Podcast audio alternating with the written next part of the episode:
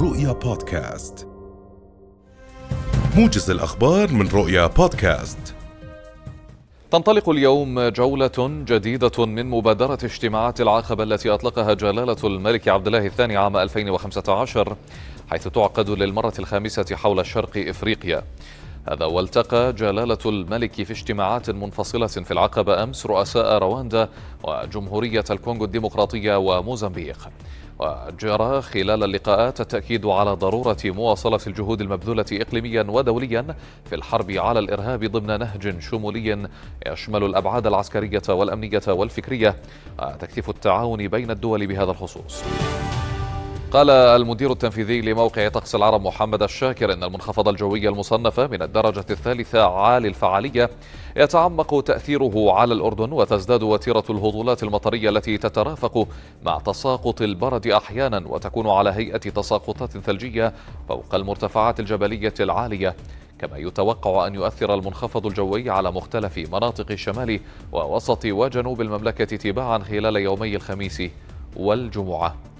وأوضح الشاكر في حديثه لرؤيا أن الأجواء بدأت بالتغير منذ ساعات الصباح الباكر مبينا أنه في ساعات ظهيرة اليوم تشتد تأثير أو يشتد تأثير المنخفض الجوي الذي يستمر حتى مساء يوم غد الجمعة.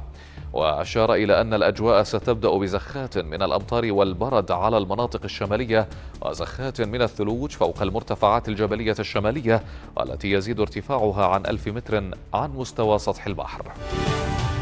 قرر مدير التربية والتعليم في محافظة عجلون جميل بكار اليوم تعليق الدوام في مدارس محافظة عجلون كافة بسبب تساقط الثلوج والأمطار وحفاظا على سلامة الطلبة. وقال بكار إن القرار يشمل المدارس الحكومية والخاصة مشيرا إلى أن دوام المديرية سيبقى كالمعتاد. وتشهد محافظة عجلون منذ ساعات الصباح تساقط زخات من الثلوج والأمطار الغزيرة.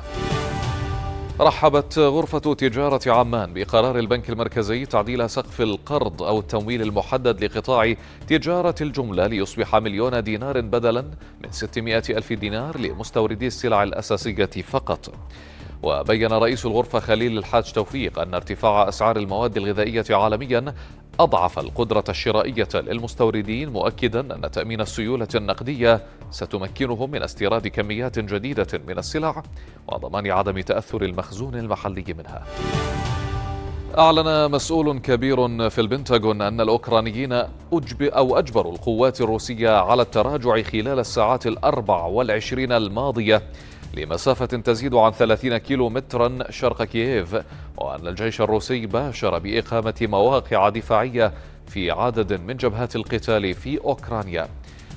وفي خركيف شرق أوكرانيا يحتدم القتال حيث لا تزال القوات الروسية على بعد 20 كيلو مترا من وسط المدينة وتواجه مقاومة من الأوكرانيين. قالت وزارة الخارجية الروسية إنها سلمت السفارة الأمريكية في موسكو قائمة بعدد من الدبلوماسيين الأمريكيين الذين سيتم طردهم بصفتهم أشخاصا غير مرغوب فيهم. وأوضحت الخارجية أن طرد الدبلوماسيين الأمريكيين هو رد على طرد واشنطن دبلوماسيين روس من بعثة الأمم المتحدة في نيويورك وموظفا روسيا في الأمانة العامة للأمم المتحدة. كما شددت الوزارة على أن أي أعمال عدائية من قبل الولايات المتحدة ضد روسيا ستلقى ردا حاسما ومناسبا. قفزت أسعار النفط 5% متجاوزة 121 دولارا للبرميل مع تعطل صادرات من روسيا وكازاخستان عبر خط أنابيب بحر قزوين فيما زادت المخاوف بشأن الإمدادات العالمية الشحيحة. ويرتفع الخامان القياسيان بشكل مضطرد منذ العملية العسكرية الروسية في أوكرانيا قبل نحو شهر. وفرضت الولايات المتحدة وحلفاؤها عقوبات واسعة على موسكو ما تسبب في إرباك تجارة النفط العالمية